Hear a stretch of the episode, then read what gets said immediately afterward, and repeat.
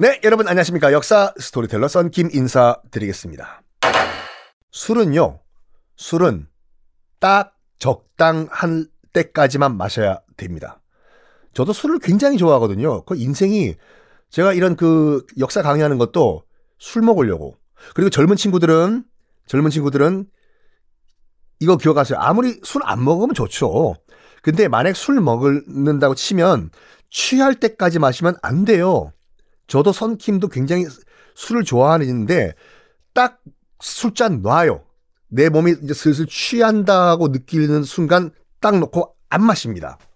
취해봤자 내 나도 힘들고 내 몸도 힘들고 상대편한테 무슨 실수할 수도 있고 정철은 그런 사람이 아니었어요. 정철.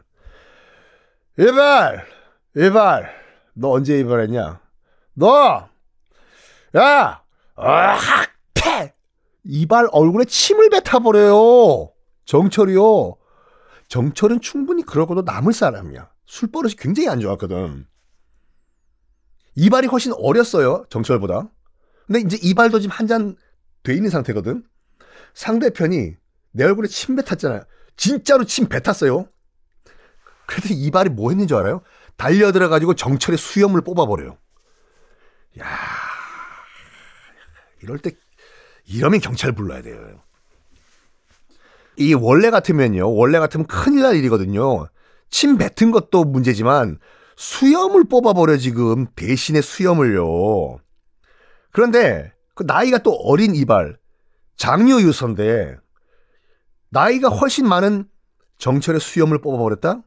그런데 그냥 넘어갑니다. 그럼 뭘 보여주는 거냐? 그만큼 이발이 소속돼 있는 동인의 파워가 엄청나다는 걸 보여준 거예요, 이걸요. 수염 뽑아도 넘어가네. 이걸 누가 보고 있었냐? 정여립이 딱 보고 있었어. 이 일을 공자라고 했던 정여립이 이거다.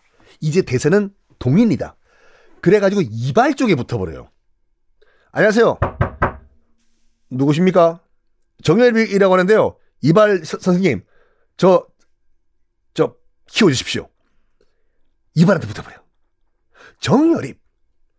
아, 역사, 일단 나중에 말씀드리지만 정여립은 정여립의 난, 반란을 일으킵니다. 그래가지고 후대 역사학자들이 좀 안 좋게 묘사를 했을 수도 있어요. 하지만 정여립에 대한 기록은 뭐라고 나와 있냐면 일단은 성격이 굉장히 포악하다고 기록이 남아 있습니다. 어릴 때, 어릴 때 그냥 새, 새야 어디서 날아왔니? 새, 버드. 새를 잡아가지고 그냥 배를 갈라 죽여버렸다. 라는 기록도 있어요. 그리고 이거 그걸 봐, 누가 누가 봤냐면 여종이 본 거야. 어린 정여립이 새의 배를 갈라 죽이는 걸. 여종이 정여립 아버지한테 찔러버린 거예요. 날이 지금 도련님이요. 지금 새 배를 갈라 주겠습니다. 당연히 아버지를 혼내줘. 야 여리바 일로 와. 너 너야 너 살아있는 생명을 그렇게 죽이냐 너. 너 종아리거든. 이것도 앙심을 품었네. 정여립이요. 그래서 여종을 죽여버려요. 와우. 죽여버려. 여종이 잘 때. 이 정도로 포악했다라고 역사는 기록을 하고 있습니다. 나중에요. 나중에 그 선조 임금을 볼 때 만났을 때 왕의 얼굴 원래 왕, 왕 얼굴 보면 안 돼요. 고개를 들어라 하면 그때 드는 거지. 보통 고개 숙이고 있죠 신하들이. 근데 고개를 바짝 들고 선조를 노려봤어요 정렬입이. 격분해요. 야, 너 뭔데 날 째려봐. 너, 너, you are fired. 파직합니다. 해고해버려요. 그래가지고 정렬입이 이제 고향으로 내려가요. 네가 날 해고했어? 두고 봐라 너. 어? 콱 그냥 진짜 어? 그래서 고향에 내려와 가지고 사설 학원을 차립니다. 자, 이게 바로 그 유명한 동인이 완전 몰락하게 된 계기인 정여립의 난의 시작이에요. 정여립이 선조 노려보고 쫓겨나서 고향 간 것이 1589년이에요.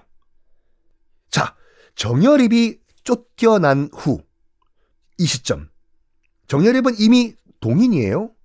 배신하고 서인 배신하고 동인으로 왔어요. 정국은 그 BTS 전국 아니에요. 아, 지금 조선은 완전 동인 세상으로 흘러가고 있습니다. 정철은 이미 나 못하겠다고 하고 또 사표 내고 고향에 가 있던 상태예요. 그러니까 카운터 대 약간 그 기싸움을 해줄 사람이 없잖아요. 지금 그 이 왕실의 그 조정에. 정철 하나 믿고 선조가 계속 너 오라고 오라고 했는데 정철도 있다 보고 아우 나 술 고향 가서 술이나 먹어야지 하고 사표 내고 또 가고 또 가고 또 가고. 서인들도 남아있던 그나마 남아있던 서인들. 전하! 정철 다시 돌아오라고 하십시오 전하! 그러면 동인들이 달려들어가지고 정철 돌아오라고 한 애들 다 유배 보내고 전국은 점점 점점점 동인의 세상이 돼 갑니다. 그때 1589년 10월 2일 비밀 쪽지 하나가 올라와요. 왕한테. 어떤 쪽지였냐? 쪽지 내용은 이거예요. 고향이 전라도였거든요. 정렬입이. 전라도에 해고당한 다음에 전라도에 내려가 있던 정열입이 구테타를 모의했다. 와, 와, 와, 와, 와, 와, 와, 와. 라는 내용의 비밀 쪽지가 선조한테 갑니다. 영모를 꾸몄다, 정열입이. 무. 여기 나중에 이제 밝혀지는데, 고향에 내려가 있던 정철이 몰래 스파이 보내가지고 조사를 해가지고 모은 첩보를 선조한테 올린 거예요.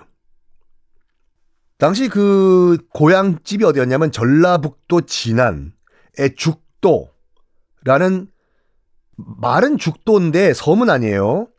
그 지금 여러분 한번 지금 검색해 보시면 거기에 나와 있어요. 전라북도 진안의 강가에 어 섬은 아니에요. 왜냐하면 육지와 연결돼 있기 때문에. 근데 거의 섬이거든요. 죽도. 에 거기가 고향이에요. 정렬임. 거기에다가 사설 학원을 차려놓고 그러니까 호리병 모양의 반섬이거든요. 죽도에서 활쏘기 모임인 대동계라는 사조직을 만듭니다. 활 쏘고 밥도 같이 먹고 술도 한잔하고 이런 대동계. 대동이란 게 이름부터가 약간 불순해요. 대동단결해서 우리가 이상형을 꿈꾸자 라는 게 대동이거든요. 자, 이 대동계. 어떻게 반란의 불씨가 됐는지 다음 시간에 공개하겠습니다.